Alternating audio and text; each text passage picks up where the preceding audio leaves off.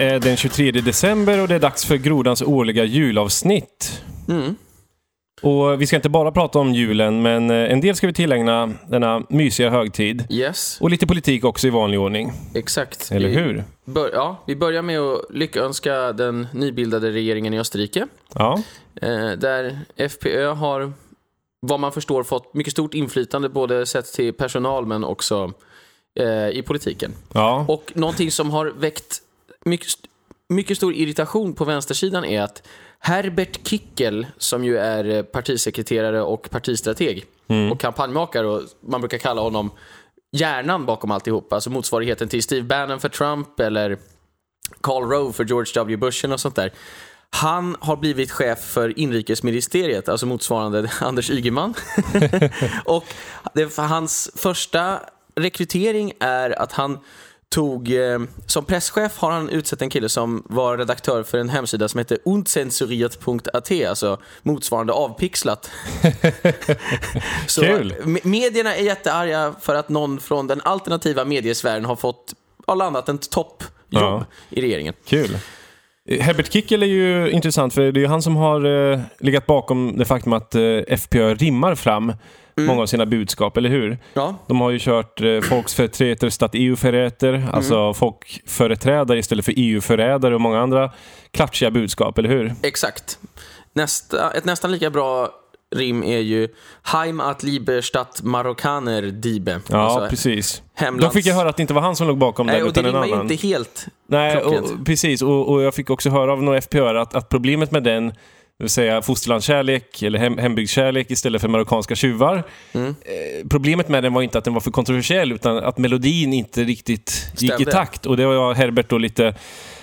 Trumpen No- över. Ja, precis. Trumpen, det var ett bra ord. Och, att det är väldigt noggrant att det måste vara rätt eh, takt i rimmet, annars så gills det inte. Mm. Nej, så han är väldigt intressant. Jag minns det från min tid i Österrike också när jag pluggade där, att man eh, hade väldigt intressanta rim som slog igenom med Ja. kraft. Så det var smart, intressant. Men kul med FPÖ och eh, jag läste också deras program, deras gemensamma regeringsprogram som har kommit ut och det var ju faktiskt eh, väldigt bra.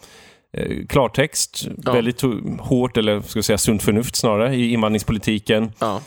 Såg inga tecken på det som man brukar höra från många invandringskritiker att ja, om FPÖ kommer in i regeringen så blir de som alla andra. Än så länge har jag inte sett några tecken på det i alla fall. Det som är positivt där är ju att det finns ju inte en partidyrkan i Österrike.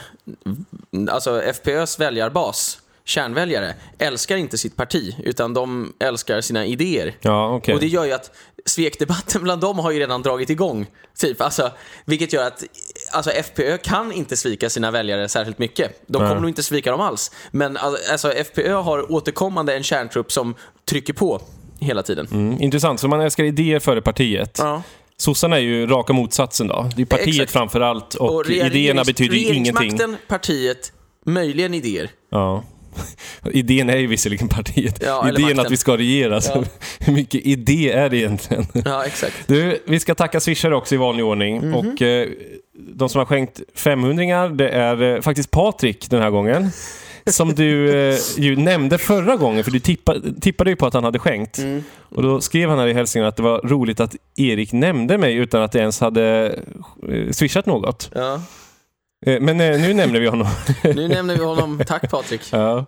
eh, Sofie B, Tack Sofie. som du har träffat också. Yes. Dem vet inte bättre, skriver hon då med en uppenbar pik till de som inte kan de och dem. Ja, Sen har vi Mats på 1100 på är det sant? kommentaren En olycka sällan ensam. En olycka kommer sällan ensam kanske. Ja, Mm. eller så syftar han på någonting som jag inte kan koppla till. Nej. Jag vet inte. Nej, men tack Mats. Ja, tack Mats. Det, det är pengarna som räknas.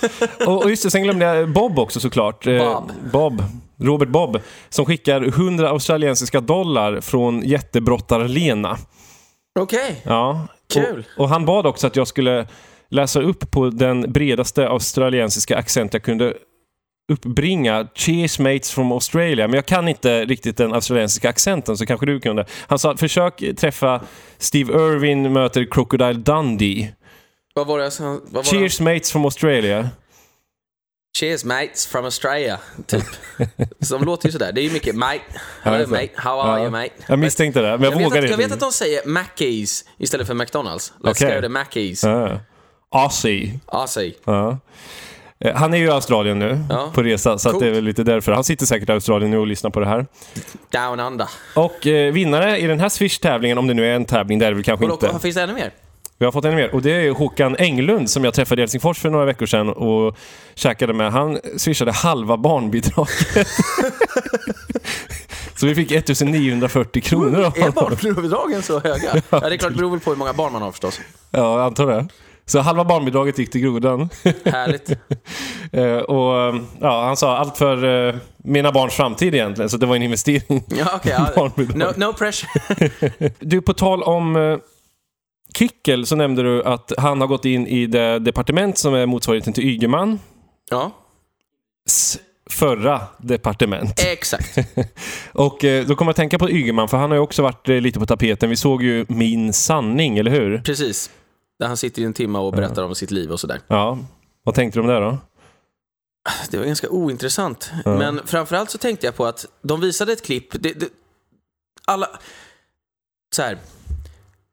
Vad heter hon som jag aldrig lär mig namnet på? Anna Hedenmo. Hon heter Hedenmo och jag säger alltid Hedemo. Mm. Ja. Men i alla fall, och det är hon som intervjuar och Manlig härskarteknik, Erik. ja, Att medvetet uttala folks namn fel. Anna Hede. Ann Hedemo. Ja, hon heter Ann Hedemo. Nej, nej, hon okej, heter ja. Anna Hedenmo. Okej, okej. Men det, det finns ju vissa som medvetet Icke säger folks namn fel. Så är ju alla i det politiska och mediala etablissemanget så oerhört fixerade och fascinerade av sig själva. Och det är inget nytt, men det har fått uttryck i form av att alla pratar om den här tvärvändningen. Ja, det gick. Vi körde på och sen gick det inte längre. Mm. Nej, och så blev det en tvärvändning. Ja, så kan det bli. Oj, vad roligt och spännande. Ja. Oj, så här. Oj, vi har tvärvänt allihop. Och, och, så, och så har de, de här Grotesco gjort en musikal som Ja. jag tittade på då. Jag tänkte, det var okej då. Men jag, jag är ingen musikalmänniska. Så att, alltså, Jag är imponerad faktiskt, för du sa innan att du trodde att det skulle vara skit. Ja, men jag, jag tror att den är bra, men, men jag är inte en person som roas av den typen av kulturyttringar. Så att det kanske är skitbra.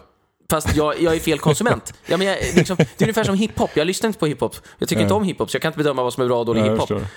Men, men hon visar ett klipp av den där. Eh, har du sett musikalen nu? Ja, jag har sett musikalen. Men hon visar ett klipp för Ygeman. Och jag bara, vad säger du om det här med tvärvändningen? Och han bara, alltså i början måste jag säga att det är oerhört skickligt gjort. Så här, och då undrar man, ditt eget agerande eller Grotesco? Men det är ju, det är ju naturligtvis Grotesco han hänvisar till. Och, och så tänker jag så här, och, och, och nu har Grotesco gjort den här musikalen. Och nu är alla nöjda. För nu tycker alla att så här, "Ja, jag har gjort någonting som blev en musikal.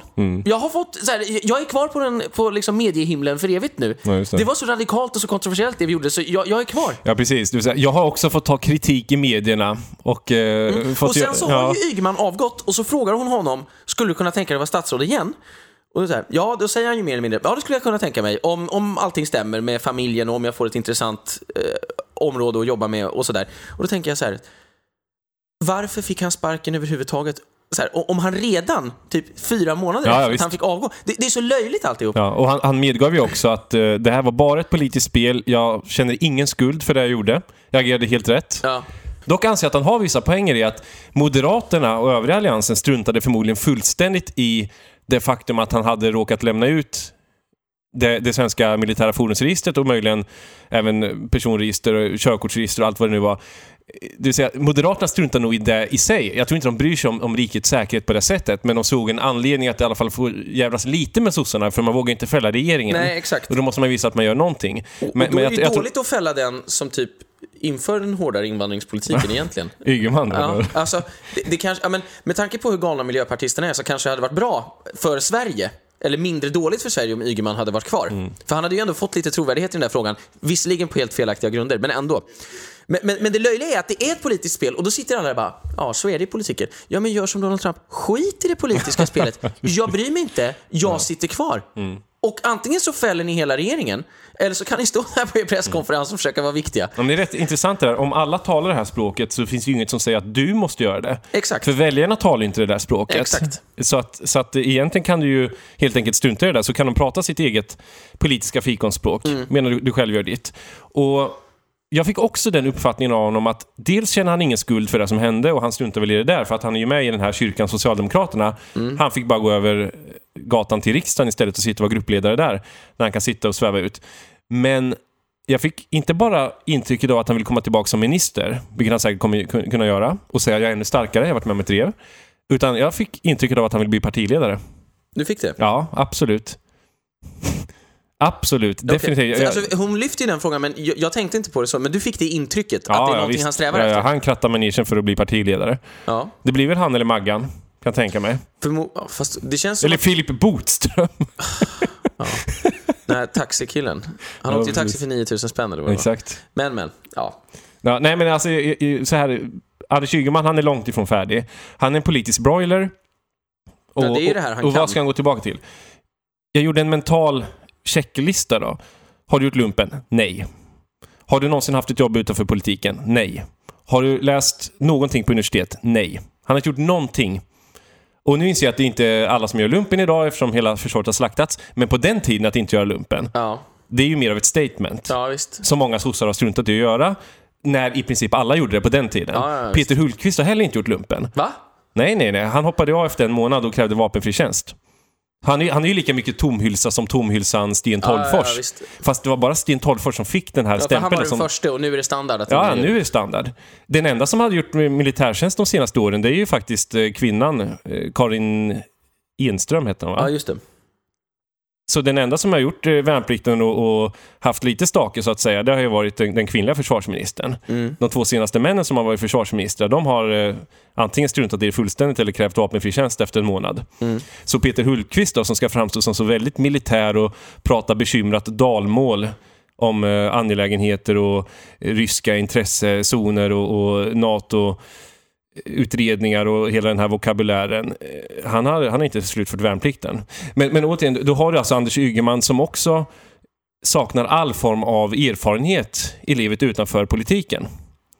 Mm. Och hon tog inte upp det heller att han har grisat ner en lägenhet så till den milda grad att... Alltså det var helt sanslöst. Alltså, jag vet inte om du har läst det? Nej. Han grisade ner en lägenhet så till den milda grad att tre snickare blev skuldsatta för resten av livet. De hade köpt det som ett renoveringsobjekt. De hyrde ut det till honom under tiden som de skulle renovera det. Och det var ju förödande skador. Det var översvämning, det var fuktskador, det var allting på den här lägenheten. Det var som ett kollektiv som han hade hyrt. Och eh, han ombads också, han blev kallad till tingsrätt, han struntade i att dyka upp. Tre snickares liv mer eller mindre förstördes på grund av Anders Ygemans härjningar. Så det finns ju att läsa om i media faktiskt om man googlar Ygeman lägenhet, kollektiv, snickare eller något sånt. Eh, Det där har ju nästan gått helt obemärkt förbi det Ja, jag svenska har inte folket. noterat alls. Nej. Så, så han var ju en riktig... Han, han levde verkligen rövare när han var ung. Alltså. Som, som det kan anstå en sosse. Jag har fan rätt att eh, förstöra vilket kollektiv och vilken lägenhet jag vill. Jag struntar väl i om några småföretagare, Mm. snickare blir eh, skuldsatta resten av livet. Jag är sosse. Jag står över det här. Ja. Och sen sa Anders Ygeman då i intervjun i Expressen eller vad det var. Jag önskar att de här eh, snickarna kunde lämna det bakom sig något som har hänt för 25 år sedan. Ja. Jo, fast det är de som är skuldsatta för Ja, livet precis. på grund av dina härjningar. ja, herregud. Ja. Ja. Ja, ja, ja. Jag är tyvärr inte förvånad. Men, vad- men vad tyckte du annars då? Eh, Ygeman? Ja, han hänvisar ju också till att vi var tvungna att göra den här tvärvändningen för vi hade inte mottagningskapacitet längre. Och det har jag också sagt i tidigare avsnitt att det hänvisas alltid till kapaciteten till att man måste stoppa invandringen tillfälligt. Det är ju aldrig någon moraliskt eller att det kostar för mycket utan vi, vi kan inte ta emot sa dem. häromdagen att eh, Sverige kanske borde ta emot färre för att vi inte har så bra integration. Ja, Maggan, jag tycker så mycket om henne. Nu har hon äntligen kommit fram till att Sverige har integrationsproblem. Man kan ju kort sagt säga att det, var ju, det Alltså, är precis det alla har sagt sedan år 2000. Och nu Mm. har det liksom... Ja, nu har man suttit där i, sos- i sossarnas VU och partistyrelsen och stött och blött. Ska Maggan gå ut och säga att Sverige har lite integrationsproblem eller inte? Ja, vi gör det. Ja. Vi måste våga tala om de svåra frågorna. Ja. ehm. Alltså jag tycker ju riktigt illa om Magdalena Andersson. Eh, Men, eh, men ja, eh, vad ska man säga? Integrationen fungerar dåligt. Och det, anledningen till att jag tog upp det var att du, hon, du sa att de alltid hänvisar till kapacitet och det brukar de alltid göra. Men nu har hon även hänvisat till att integrationen inte funkar så bra. Jaha. Och det är ju ett myggsteg i rätt riktning. Eh, Ylva Johansson... litotes Ja, precis. Det kan man säga. Av Andersson. Eh, Ylva Johansson var ju också med i Agenda. Ja, det var ju sinnessjukt. Hon, Hon sa där- samma sak nästan. Ja, men alltså det sjukaste med det där var ju att hon verkligen som en gammal kärring satt där och pratade om... Plötsligt har ju alla börjat prata om svenska värderingar. Och det är löjligt, för det finns ju inte. Alltså vi har ju inte som i USA ett så founding document med så här, det här är svenskheten. Och vi hade ett krig och så bestämde vi oss för att här, här är alla socialdemokrater typ. Eh, Men, men så sitter hon och hon bara, ja men, eh, alltså jag kan tycka att det här med att vara svensk och eh, eh, vissa saker är ju inte så självklara någon annanstans. Till exempel i Frankrike, där, där får man jaga barn och så. Det får man inte i Sverige, det är svensk. Men så här, Vad pratar du om? Du är helt förvirrad. Ja, men framförallt, man agade väl barn i Sverige fram till, kan tänka mig, 1900-talets början. Säkert några årtionden in på 1900-talet. Ja. Det vill säga, ingen som levde i Sverige fram till 1930 var svensk. Exakt. Och Det, Ja. det, det, det både människor här Jo, som här så- som inte var svenska för de slog sitt barn. Jo, men du är väl svensk ändå? Sen, sen kan det ju idag uppfattas som osvenskt. Men om, om jämställdhet och alla dessa ja, liberala värden, om det är svenskt, eller tolerans för mångkultur, som man Mm. brukar säga det med svenska, då, då har ju ingen varit svensk förrän 1975 i Sverige. nej, exakt. Och de flesta är fortfarande inte svenskar, för de flesta svenskar bejakar ju inte det där. Nej. Så det är i, i princip bara 30 000 pers i Sverige som är svenskar då, eller? Ja. Och det... Det var, så, det var så uppenbart att hon inte kunde någonting om vad svenska värderingar var. Det är inte så konstigt för det finns ju inte. Eh, det är också så uppenbart att hon aldrig har tänkt på det här tidigare överhuvudtaget. Att det är skillnad på människor från olika världsdelar och det kanske inte blir världens bästa soppa om man bara blandar alla hur som helst. Mm. Och så kokar det ju då ner till på något vis att ja, det här måste vi kanske bli lite bättre på. Vi ska vara både stolta och äregiriga framöver. Okej, men vad betyder det här? Mm. Ja, det betyder ju ingenting. Alltså, är du någon sorts... Det här duger ju inte ens som paussnack i bingohallen. Du är minister. Alltså, det är ogenomtänkt och det är dåligt genomfört och du kan inte ens babbla om det i tio minuter utan att göra bort det fullständigt och ingen reagerar. Men- Ingen säger ju så här, människan vet inte vad hon pratar om, vad gör ni i regeringen? Hallå? ja men det är ju så. Ja, men framförallt att inte någon journalist kan ställa lite klurigare frågor tillbaka. Ja. Varför pratar du om det nu? Vad menar du att Sverige har för värderingar som Norge inte har? Ja. Ja, det är väl möjligen att vi har en, en eh, professionell feministelit som våldtar. Mm. Det tror jag inte riktigt man har i Norge. Är det de värderingarna du menar? Alltså, du säger det är väldigt svårt att att låtsas att, att Sverige har de godaste värderingarna i världen. Norge har det inte, Danmark har det inte, men här i Sverige har vi minsann svenska värderingar. Ja, ja, och, och därför är jag också lite allergisk mot det här med svenska värderingar. För att, och jag har sagt det tidigare i grodan också, att i de flesta länder så, så går du inte runt och proklamerar att dina värderingar är de bästa. För att Jag tänker man skulle bara, vi har ju våra tyska värderingar. Eller här, ännu roligare med en italienare som bara, vi har ju våra italienska värderingar. Ja, bara, vi har alltid stor statsskuld. Det är en värdering. Precis. Våra regeringar kollapsar alltid. Det är en italiensk värdering. Ja. Men, men visst, bara, vi har ju våra kinesiska värderingar. alltså, jag, jag inser ju vad man menar när man säger svenska Ja, värderingar. På ett sätt. Det vill säga värderingar som... Men, du kommer förmodligen hitta ganska likartade värderingar. Ja, i, det man menar är ju att allt det här skitsnacket som alla har hållit på med i 30 års tid, att det är någon form av etablerad sanning som har legat till grund för allt bra som uppstått i samhället. Och så är det ju inte. Men det är ju det man tror. Man inbillar sig ju liksom att ah, vi i Sverige, vi hade, vi hade ett möte och så sa vi tolerans är bra, det kör vi på. Mm. Ja, exakt. Mm. och så har vi inte haft krig på 200 år. Wow! Så här, tolerance, freedom. Det är ju bara skitsnack. Det, det, är ju, det är slump, eller slumpen är det väl inte bara, men det, det har ju bara blivit så här. Ja. Och förmodligen har vi inte haft något krig för att vi har legat avsides Ja, och visst. ingen har orkat invadera världens kallaste land. Eh, Idag är det väl ingen som vill. Nej, det, det, idag är vi invaderade. Nu verkar det. alla vilja invadera Sverige, Ja. världens kallaste land. Jag, jag brukar säga det på mina hemvärnsövningar. Alltså, där bryr jag mig inte så mycket om att vara PK, för jag vet att de förmodligen inte vill kasta ut mig i alla fall, för att de är beroende av mig. Och om de skulle kasta ut mig så... Det vore ju tråkigt, men jag bryr mig inte så mycket. Och jag, jag brukar alltid säga att, men vänta nu, varför pratar vi om hotet från ditten och datten när vi vet att vi invaderas nu? Vi blir ju invaderade Ja, vid visst. Öresundsbron. Men, men det är en intressant, Varför är det ingen som gör någonting? mm, men det, det är en intressant tanke faktiskt att säga att folk har varit så ointresserade av att invandra till Sverige. Men när vi började ge folk, alltså när vi började ge folk lägenheter och betala dem för att komma hit. Mm. Då börjar det komma människor från tredje världen. Med andra ord, det är ingen så här från ett normalt land som är särskilt sugen. Liksom. Det är inte så att danskarna bara, vi drar. I Sverige, i Sverige kan man, där ska vi invandra. Jag tror vi har varit naiva, Ja. som politikerna säger idag. Ja, och, och nu är du på rätt spår säger jag. Ja. det här är ju julavsnittet. Och eh, det, det lackar mot jul igen, som man brukar säga. Mm. För faktiskt. Och nu lackar det väl mot halvtid. Och det kommer inte från att man lackar paket som vissa tror. Det vill säga att man, man tror att det har någon koppling till att du sitter och lackar paketen. Utan det är bara ett gammalt ord för att eh, någonting sakta är på väg mot något. Det lackar mot jul. Mm. Mm. Så du kan ju förmodligen också säga att det lackar mot midsommar, även om det inte används lika mycket. Men det är helt korrekt att göra det också. Mm. Mm. Och, och säger man det så, så kommer någon rätta en och så kan man rätta dem tillbaka. Och säga Exakt. Ja. Men, eh, jag... Säger man så får man belacka det. Ja. Då blir man lack. Uh.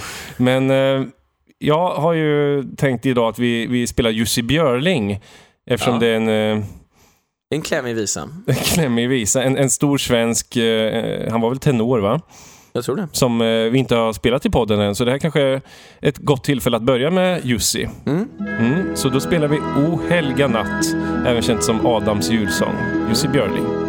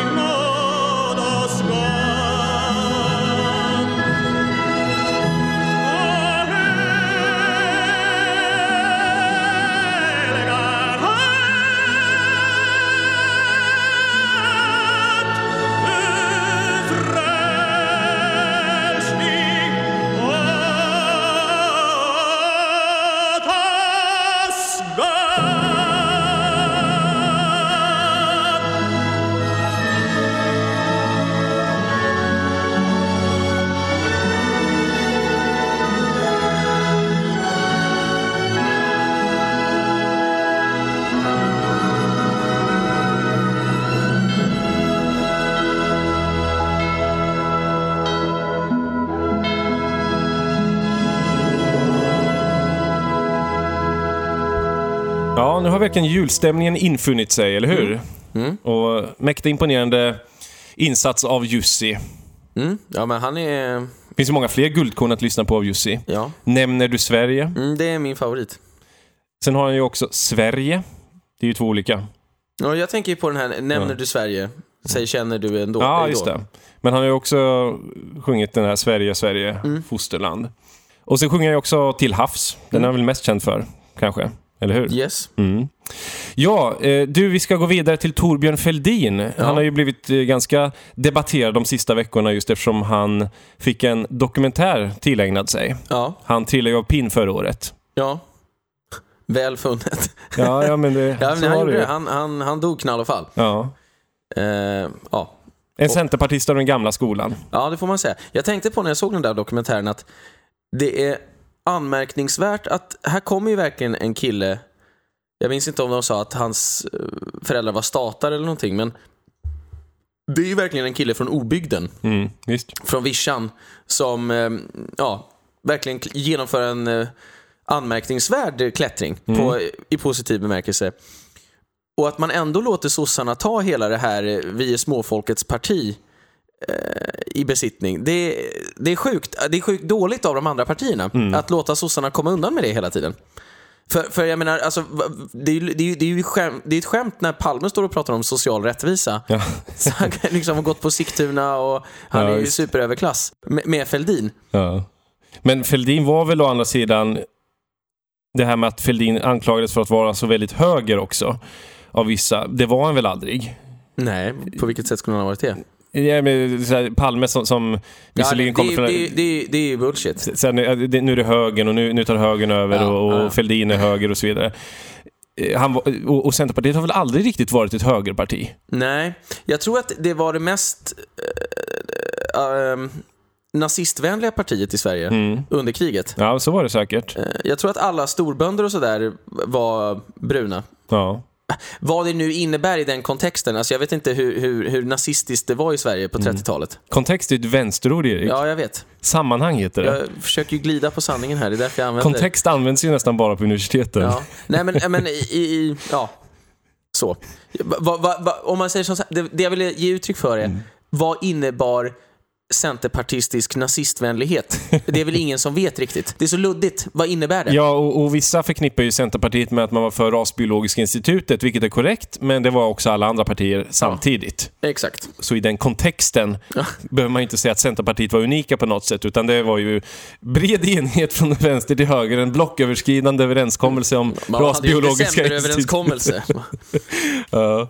Men jag vet inte, jag, jag tyckte väl det var en ganska intressant dokumentär. Jag kan rekommendera de som är intresserade av svensk politik på 70-talet att se den. Men jag, jag slås lite av idag, alltså hur absurt jag tycker det är att man kan sitta och prata kärnkraft i typ 10 år och sen fattar man ju inget beslut till slut i alla fall. nej, nej. Du debatterar det i 10 år och sen så lägger du frågan på hög bara sådär. Ja, och sen går det vidare. Alltså, så, folkomröstning. så väldigt få problem att debattera i ett land om du ska debattera kärnkraft i 10 år Ja, utan att komma fram till någonting. Så ekonomin går bra, det finns inga invandringsrelaterade problem, kriminaliteten är nära noll. Folk har arbete. ja. Ja, ja, visst. Men allting var ju på G. Ja. Björn Borg, ABBA, Ja. Stenmark. Ja, men Ikea, Björn Borg flydde väl i och för sig på grund av Ja, skattetrycket. men att vi har två bilmärken. Alltså, svensk, Sverige kändes ju klockrent säkert. Ja. Det slog mig alltså hur... hur det, det är ett fullständigt annorlunda land jämfört med idag. Det är som en annan planet verkligen, det Ja. Sverige man ser Ja, ja, på den ja. tiden. Det har gått så otroligt fort. Ja. Nu ser vi vilket Sverige de levde i. Jag Ja. sliter ju med den här frågan, som man säger. Ja, jag dagtingar ju. Jag- Nej, jag dagtingar inte med min övertygelse. Nej, nej. Fast det var ju typ det han gjorde för han Ja. startade en massa kärnkraftverk Ja. i alla fall. Ja, och det är väl samma med, med Löfven då som Det, alltså, med andra ord sa att jag dagtingar inte med min övertygelse har ju så att säga Löfven gett uttryck för. Att mitt Europa bygger inte murar. Nu har Mm. de till slut börjat göra det lite i alla fall. alltså, det, där, det där bekräftar ju lite tesen om att eh, politikerna har inte så mycket makt.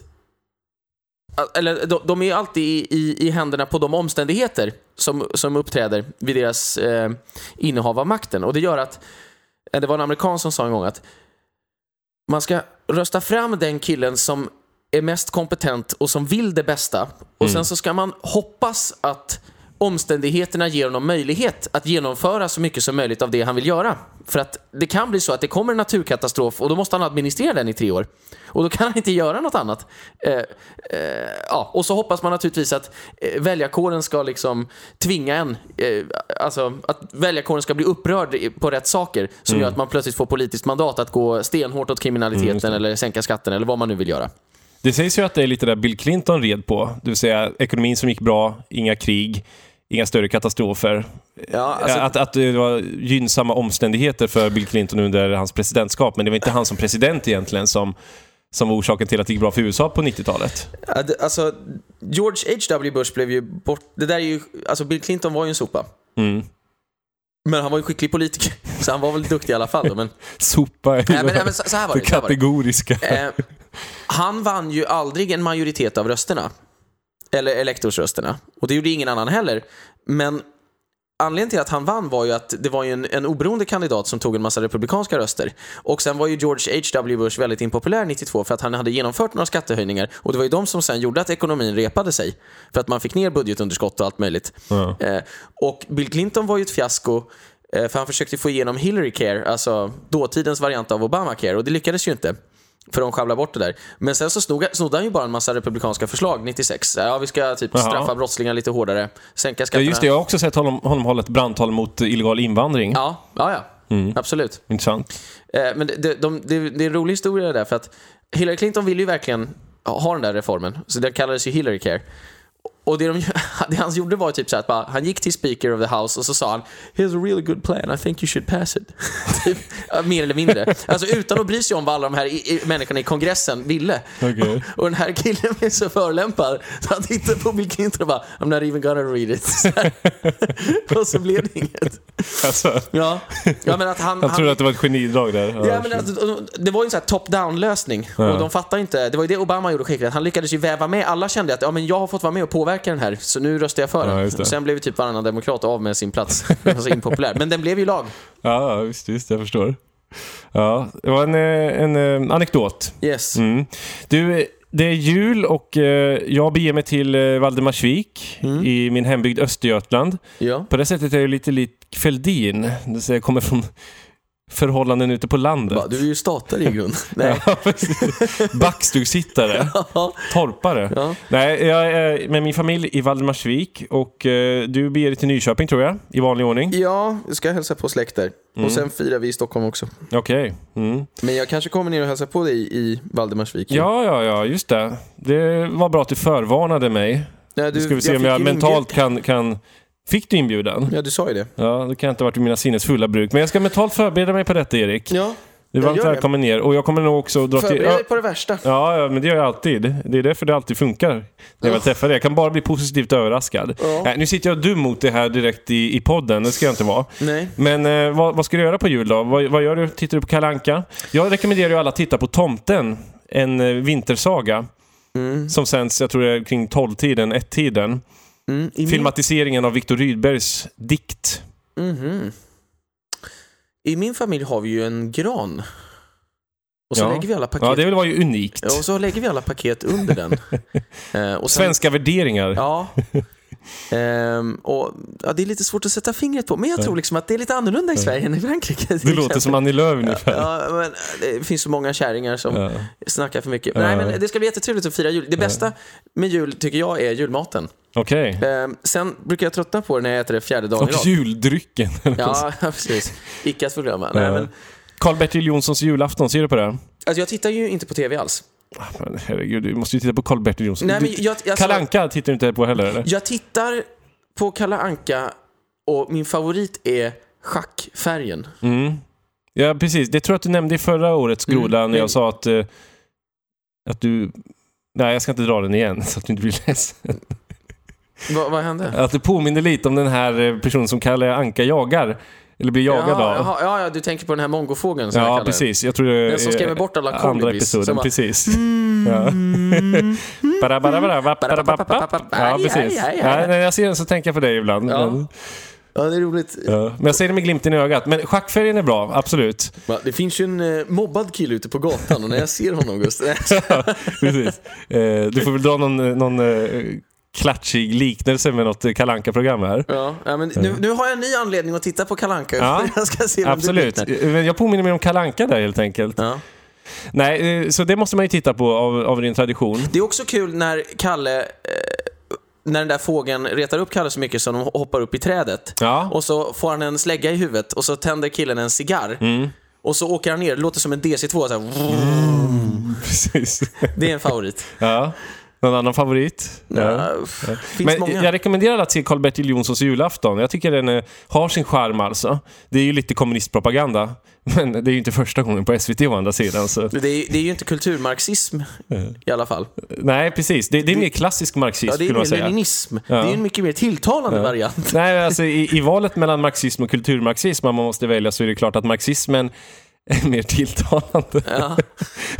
Ja. Det här borde jag inte ha sagt, men det, vill säga det, det, det finns ju någon, någonting väldigt gammalmodigt över den där marxismen, den, den klassiska socialismen. Mm. Man hör ju inte mycket om den längre. Nej, Inte ens Vänsterpartiet nej, nej det finns ingen där. där De har ju också gått in där i kulturmarxismen. Och Miljöpartiet är ju ett fullständigt kulturmarxistiskt parti.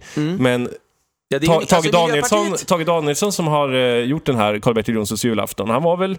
Ja, han var ju dundervänster. Ja, precis. Men han var ju kanske inte kulturmarxist, det vet jag inte, det kan jag inte svara på. Men han var ju garanterat vänster i ekonomisk politik. Ja. Eh, många av de där var ju egentligen inte ens vänster. Alltså de, de var ju så oerhört antinazistiska alla de där. Mm. Så att allting som på något sätt kunde påminna om fascism eller någonting, auktoritet, Mm. eh, blev ju de väldiga motståndare till. Och det är det som sen har bidragit till att den här kulturmarxismen har eldats på. Att säga, åh, ni är radikala. Det, det här med det här vidriga när de säger så bara, han som skrev kuken på svenska flaggan. Mm, De Geer. Ja, Karl. Johan De Geer. Ja, ja men sådär. Och det, det var ju, han, blev ju arresterad, det var ganska kul. Och polisen brände ju de där. Precis. Så det var ju fascism. Idag, idag skulle han fått pris. Ja, idag, men de- de ställde väl en sned flaggstång på Sergels torg, vad var det? Ja, ja visst. Ja, allt sånt där. Men det, det, det ju aktivt, och, och det ska man också komma ihåg. Och det är det som ska dra liknelsen till ett impotent Sverige på Sergels torg. Det är ju den, den eh, symboliska betydelsen av det där. Ja. En slak flagga. Mm. Men det, det, det där är ju roligt, för det visar ju också att inga av de här konstnärerna har ju tänkt själv, utan de är ju verkligen offer för politisk propaganda. De gör ju precis det systemet vill att de ska göra. det är ja, inte ja, visst. kontroversiellt överhuvudtaget. Ja, Alltså, jag tycker det är så modigt att du vågar Ja, ställa ut exakt, det. Det finns inget som är modigt med det, Det där. väl, många blir ju arga. Jag tillhör ofta dem. Men, men det är ju så här, ja, du retar upp en massa vanliga människor. Det gör du. Så du, du är ju pro, en provokatör. Men systemet vill ju att du ska göra det här. Det är inte så att ordningsmakten kommer att spöa upp dig. Nej, det är inte så att regeringen kommer bara, ja, det här är en statsfiende. Han måste låsas in. Nej, ja, visst, visst. Det, det finns inget som är modigt i det. Men- Eh, Däremot är jag eh, lite stressad eftersom jag ska med ett tåg nu ner till Norrköping. Norrköping? Norrköping. Peking. Och jag kommer bli hämtad där, så att jag hoppas att jag hinner det här tåget nu. Även om det var väldigt roligt att podda så inser jag att eh, allting måste ha ett slut. Vi, vi kan ju säga då, jag kan säga från oss, och så säger du till er alla, och så säger bägge en riktigt god jul. Ja, just det. Men du säger från oss alla. Ja, men vi är ju bara två. Ja, visst. Jag säger från oss två. Ja. Från oss två, Till er alla, en, riktigt, god jul. We used to have it all. to hold for the applause. Oh, oh, oh, oh. Can wave out to the crowd and take our final bow. Oh, it's our time to go, but at least we stole the show. At least we stole the show. At least we stole the show. At least we stole the show. At least we stole the show.